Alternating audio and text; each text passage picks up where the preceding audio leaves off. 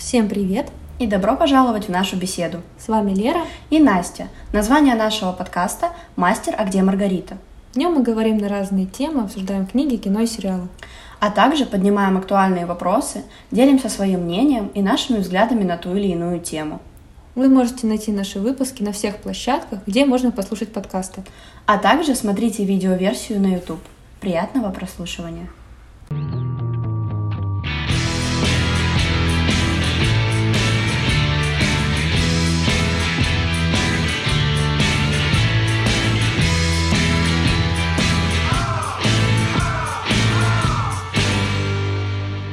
Я хотела поговорить про Хаксли, рассказать вообще про э, касаемо произведения «Удивный новый мир». Речь mm-hmm. пойдет о нем. Я хочу рассказать, в чем суть произведения, кратко, без каких-либо спойлеров. Вот. Но я надеюсь, это заинтересует вообще читателей.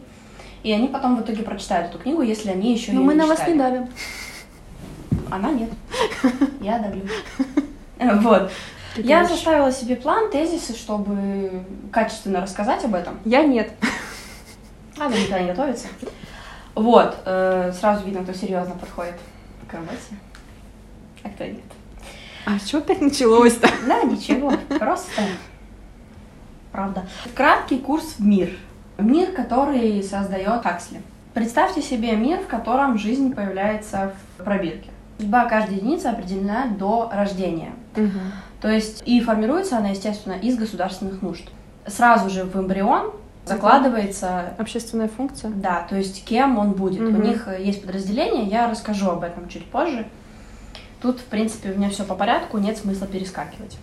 А, К примеру, допустим, государству нужны космонавты. Угу. Нет проблем, они их делают. Правительство дает команду выращивать людей, которые уже адаптированы для будущих полетов вот в космос. То есть, или, допустим, нужны врачи, или нужны управленцы, пожалуйста. Такое осуществимо благодаря химическому вмешательству в развитие зародыша, из-за которого каждая особь рождается с определенными качествами. Те или иные качества зависят от касты, в которой определяют зародыша. То есть вот такая у них система. У них нет голода. Почему? Потому что у них появились синтетические продукты. Тоже Мгм. благодаря науке и технологии. Они богаты витаминами, прекрасно заменяют обычную натуральную пищу. Если людям надоедает кинотеатр, телевизор, то есть какие-то такие м, занятия, то можно принять такое средство, как сома. Это наркотик в виде таблетки, который не наносит никакого вреда организму человека, но дает ему незабываемое ощущение. То есть у них очень много завязано с этой сомой. То есть они Они её- постоянно ее принимают? а, нет, я об этом сейчас расскажу. Он не вызывает привыкания, с него нет ломки и других печальных последствий. Выдается сома каждому человеку в течение дня в количестве четырех таблеток. М. Вот, э, собственно, ответ на вопрос, который ты спросила. По половине грамма. А, Печальных последствий нет, но больше этой нормы употреблять не рекомендуется. А, И у населения есть свои собственные девизы по поводу употребления этого наркотика. Но и девизы, естественно, навязанные государством. Мгм. Очень много завязано на этом наркотике, потому что как раз-таки вот в сериале очень сильно показано, что они принимают ее. Они принимают там постоянно, как бы без э, вообще какой-то... Там они как-то постоянно, но в книге иначе. То есть, Мгм. ну, к чему вообще? Они принимают типа сому, когда им становится, ну, грустно. То есть они, Мгм. когда у них, получается, негативная какая-то эмоция возникает, Мгм. они сразу принимают эту, этот наркотик. Мгм. И все у них супер классно, прекрасно. Вот как раз-таки я подошла к тому, что у них есть деление общества Мгм. в романе Олдес. Мир делится на пять каст. Альфы, беты, гаммы, дельты и эпсилоны. Самое развитое это альфы, и дальше, собственно, ну, по убыванию. Эпсилоны — это... Ну, они- как- как рабочий класс получается. Да, рабочий Мгм. класс, как э, они работают в шахтах, такие прям работники. Альфы занимают, значит, самые высшие должности, то есть управленцы, директоры, э, преподаватели и так далее. Значит, у всех пяти каст есть общие детали. Каждый член касты прославляет и восславляет свою касту. Мгм. А Каждый человек восхищается вышестоящими, презирает нижестоящих. А, Склонность к роду деятельности прививается во время развития зародыша. То есть, ну, об этом Ну я да. говорила в начале. Каждому человеку с детства прививается культ, культ потребления. То есть Мгм. они, в принципе, только потребляют в своем мире. Ну, особенно где выше вот эти вот все черты. Дальше. У них есть э, такая особая деталь, что у них нельзя состоять в связи с, одно, с одним человеком. То есть у них... моногамия получается. Да, моногамия. Мгм. То есть запрещено. и, ну, считается патологией, считается ненормальным, если человек ну, в связи с Мгм. каким-то человеком долго, с одним и тем же. Мгм.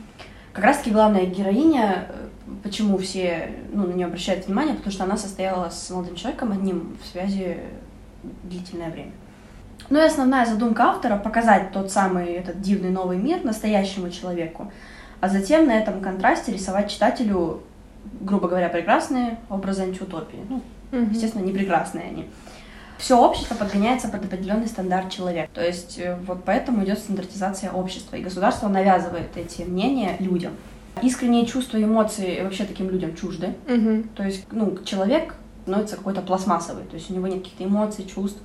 Ну, они У все них, э, подавляются. Да, они все подавляются, и вот как раз-таки этот наркотик у них есть. То есть они Мгм. подавляют им все свои чувства. Они живут э, одним днем, то есть они не волнуются абсолютно о завтрашнем дне. Им не интересно, что принесет завтрашний день вообще. Мгм. Все будет стабильно и спокойно, как сегодня. Почему? Потому что у них отлаженная система уже в этом мире, и все, то есть, э, понятно. Жизнь человека из нового мира крутится по кругу. То есть работа, сома, работа и так далее. Люди ничего не хотят менять. Вернее, правильнее сказать, что они даже не знают о том, что есть какие-то альтернативные варианты существования. Мгм. Хотя при осознании всей действительности их дальнейшие действия остаются под вопросом. И как раз-таки после... я хочу перейти от Олдиса Хаксли к Джорджу Оруэллу. Почему? Потому что Хаксли писал письмо Оруэллу. Хаксли признает роман Оруэлла, как раз-таки 1984, о котором пойдет сегодня речь, серьезным культурным явлением и вступает в спор по проблеме реальных перспектив общества. Оруэлл основную опасность для цивилизации видел в формировании организованных систем подавления. Как раз таки о чем пойдет речь. Хаксли считал, что достижения науки э, делают возможной значительно менее грубую по своим внешним формам, но не менее эффективную массовую стандартизацию человека. То есть у Оруэлла был уклон на систему подавления, а у Хаксли на науку. Ну, как раз таки, как и в произведении. Что один новый мир, он весь на науке у них построен. Концептуальная мысль письма Хаксли заключается в том, что при жизни следующего поколения правители мира поймут, что адаптация в младенчестве и гипноз, сопряженный с использованием наркотических веществ, то Мгм. есть сома, о которой идет речь, более эффективны как инструмент управления, чем клубы, тюрьмы, и что жажда, жажда власти может быть удовлетворена через внушение людям любви к своему рабству, что столь же в полной мере, как и через бичевание и вбивание покорности. Управление и сейчас присутствует. Но здесь идет речь о том, что вот у них есть этот наркотик, у них вот эта вся стандартизация, Мгм. у них нет эмоций, но ими управляют, а они этого как бы не понимают. Они как будто счастливы в этом своем мире, но они как бы как будто у них глаза закрыты. По моему мнению, то, что происходило в романе 1984, оно как-то больше Мгм. предрасположено как-то воплотиться в жизнь, имеет больше точек соприкосновений э, с реальным миром, чем все-таки у Хаксли «Один новый мир». Это по Мгм. моему мнению. Э, И в своем эссе «Возвращение в один новый мир» Хаксли убеждается, что стандартизированное общество не будет, в отличие от смоделированного Оруэллом, базироваться на непосредственном насилии. То есть у Оруэлла же все-таки на насилие идет акцент, да. а у как бы у Хаксли все счастливы Мгм. но, по-моему, там все одно и то же творится. Э, Это будет похоже на что-то вроде насильственного тоталитаризма, который даже сохранит внешние атрибуты демократии. В общем-то, кстати, как и ну, на злобу дня. Как будто общие внешние атрибуты демократии сохранены, но Мгм. за этим всем стоит абсолютно другая картинка. Ну и, у меня возникает вопрос. Все ли так плохо в романе «Дивный новый мир» Хаксли? Главный вопрос, который Хаксли задает своему читателю книгой, как я считаю, и вообще, в принципе, как действительно так оно и есть, а чем плох этот мир? Люди сыты, они не стареют, не умирают, в войнах не участвуют, и можно сказать, что они счастливы. Они получают все, что им надо, причем без особых усилий. По этому вопросу может быть очень много мнений. Потому что каждый видит свои плюсы и минусы дивного нового мира. То есть, ну, Хаксли считает, что это идеализированный мир. Это, ну, идеально. Но най- найдутся люди, которые скажут, что ну, его мир не такой уж и плохой, я думаю, обязательно. Но в то же время люди по большей части осуждают это. Но Мгм. это, это нормально. То есть, допустим, Хаксли считает, что это хороший мир, ты считаешь, что это плохой. У меня смешанное мнение по этому Мгм. поводу. То есть, ну, там как-то люди ни к чему не стремятся, как будто Ну, смотри, когда у тебя общество потребления, которое получает все, что оно хочет в любой момент, это же пагубно для человеческой природы изначально. Когда ты получаешь все, что тебе надо, тогда какой смысл вообще что-либо делать, к чему-то стремиться и вообще, ну, в целом жить? Причем они заглушают все эмоции, которые, в принципе, для человека свойственны и нормальны. Эти вот классовые деления тоже вопросики вызывают. Но в этом как раз-таки и заключалась вообще э, задача автора заставить общество говорить об этой проблеме. Ну да. То есть э, он поднял немаловажный вопрос, к чему может привести такая желанная вам, вами утопия. То есть по факту это утопия, это типа счастливый мир счастливых людей, где все хорошо, где все спокойно.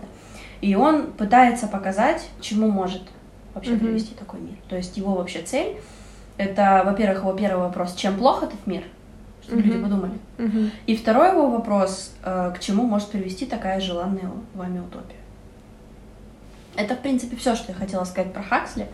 Как раз-таки я заговорила про Оруэлла, и у него, у него жестче все, намного жестче. У него вообще другое абсолютно. То есть Ну, у него Хаксли- кошмарно в каждой странице творится какой-то. вот, у Хаксли у него более такой идеализированный мир, а у Оруэлла, ну, у него Ну, знаешь, жёст- вот у. Хаксли а, это страшная идеальность. Это вот, э, ну, идеальность, доведенная до такой грани, когда она уже становится уродливой. Да. А Оруэлла, он доводит, наоборот, все до такого кошмара, что ты вообще не понимаешь, как человек может там жить и не совершать самоубийство. Он рассказывает и описывает такой мир, где все министерства, допустим, да, Министерство любви занимается насилием и пытками. Министерство правды пытается, ну, наоборот, скрывает всю правду и так далее. Весь мир в целом глобально, да, разделен на три континента. Каждый, ну, то есть, э, находится в каком-то вакууме информационном именно. Никто не знает какой-то, ну, в одной стране, как живет другая. Но всем навязывается идея, что сейчас идет война. И если, допустим, ты сейчас воюешь с э, одним, а, а завтра ты уже тв- твоя страна воюет с другим, все газеты, вся информация, все, что было выпущено до этого, будет переписываться и говорится, что вы всегда воевали с этой страной, полностью стирание истории. Вся история переписывается. Мгм. Она искажается, искажаются факты так, что должно быть удобно для государства. Что-то знакомое. А, плюс у них изобретен э, язык новояз, который исключает все ненужные термины, Мгм. которые, то есть там свобода, любовь и все остальное. Ну, зачем они нам нужны, собственно? Тоже довольно-таки страшно. Когда у тебя нет слова, через которое ты можешь выразить что-то, какое-то чувство, какую-то эмоцию А или тебя какое-то свое... чувства. У них, Но оно подавляется. но у них они все равно есть. Но они не знают, как это обозначить, и поэтому они его. Ну вот смотри, бы- в чем в чем и страх. Чем вообще ну, создан новояз? Ну, как я поняла, мое личное мнение, что когда у тебя нет инструментария, чтобы что-то выразить, ты не можешь это выразить. И, собственно, это никак от тебя, если ты заразился какой-то идеей, не Мгм. перейдет к другому человеку посредством языка. Мгм. Но ты не сможешь ему просто объяснить, о чем ты вообще имеешь в виду. И себе даже как бы сам для себя сформулировать в, э, в будущем. И главный герой в какой-то момент он купил на где-то там на черном, на черном рынке бумагу и начал туда под огромным страхом записывать свои мысли. Есть такое понятие в этой книге Орвелла, как мысли преступления. И оно самое страшное считается. В тот момент, когда ты подумал о чем-то, о том, о чем нельзя думать, что не, не регламентируется государством, ты совершил поступок, ошибку, и за тобой уже начнут следить. Ну, то есть, если поймут, что ты это совершил. Там даже специальные какие-то организации были, которые там выявляли мысли преступников, наблюдали за тобой. Вообще там везде наблюдение. Вот э, большой брат, большой брат наблюдает за тобой, мне кажется, это разошлось по миру на все тоталитарные государства. Самое это как раз таки, что и страшное, что все идет к такой, ну, к такому стандартизацию человека властью для того, чтобы управлять им. Что там, что там, что у Хаксли, что у Оруэлла, людьми управляют. То есть власть управляет людьми, власть полностью мы создает это- нужную это понятно. картинку. То есть это это-то и самое ну, страшное по факту. Ну вот там говорится такой как бы схеме организации общества в целом, что есть небольшая часть э, высшего класса, которая стремится сохранить свою позицию. Есть средняя такая прослойка, которая хочет занять место этого высшего класса. И есть ну, остальное, основная масса населения, которая, ну, в принципе, как бы вообще пытается все это перевернуть и сделать так, чтобы это все, было, все были равны. Мгм. Ну, если пытается. Но в основном идет вот это вот именно между средним и высшим классом. В системе Оруэлла есть внутренняя партия, внешняя и пролы. Над пролами вообще, в принципе, контроля особо не было, так немножко наблюдали, но не сильно. Как бы они считали, что они вообще не опасны. Мгм. Ну, то есть там они как-то живут своей жизнью, за ними особо не наблюдают, ничего не надо. А вот именно вот внешняя партия, там и состоял в ней наш главный герой.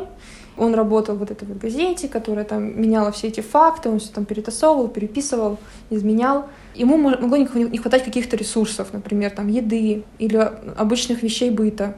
Тогда как у внутренней это все было. Но никто Мгм. об этом не говорил, и все это, ну, как бы в целом понимали. В какой-то момент мне лично было очень страшно уже читать последнюю треть книги, когда главного героя, там еще с ним была девушка, ну, как-то они вот полюбили друг друга, а любовь, по-моему, тогда тоже была, запр- ну, у них запрещена была любовь именно.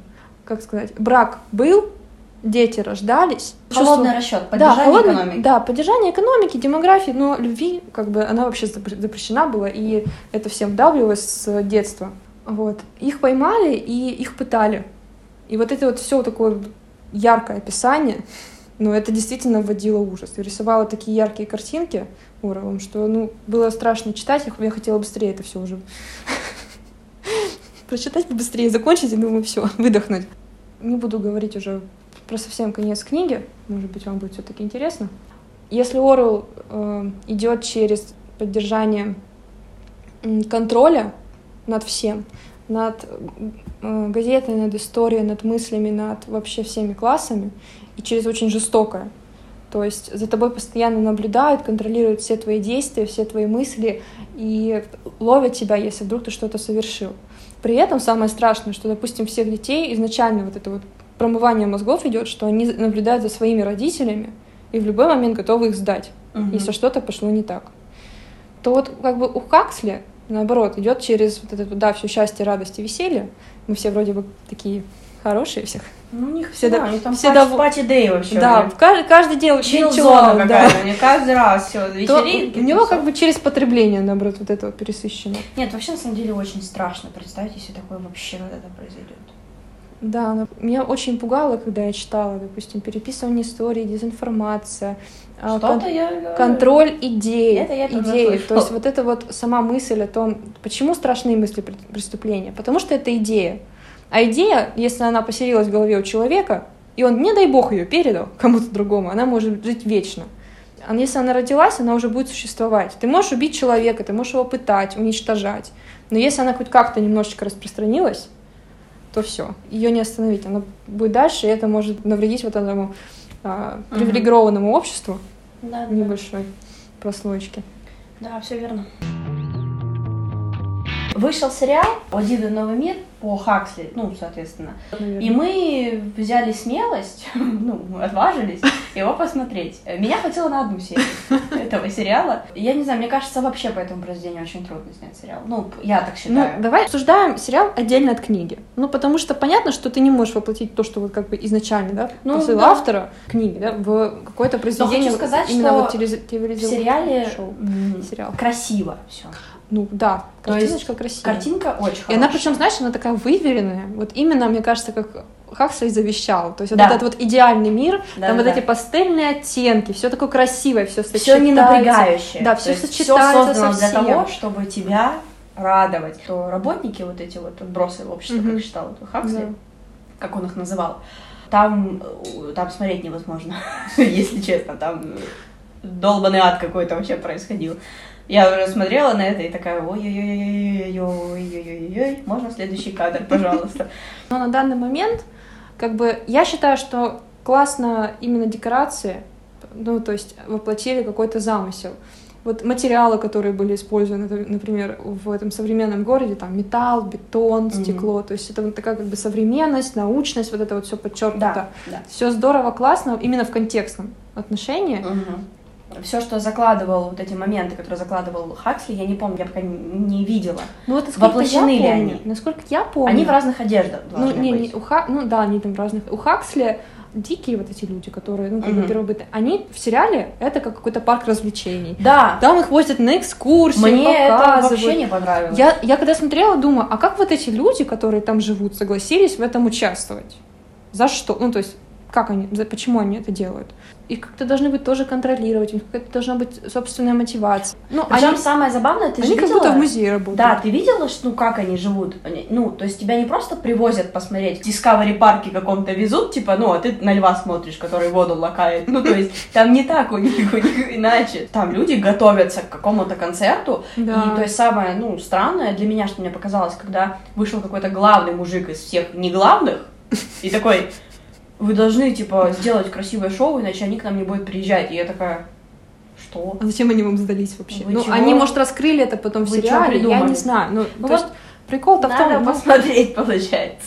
Про- Просто когда прочитала эту книгу, трудно как-то э, сепарироваться максимально и начать воспринимать э, сериал как нечто отдельное, какой-то Мгм. культурный продукт.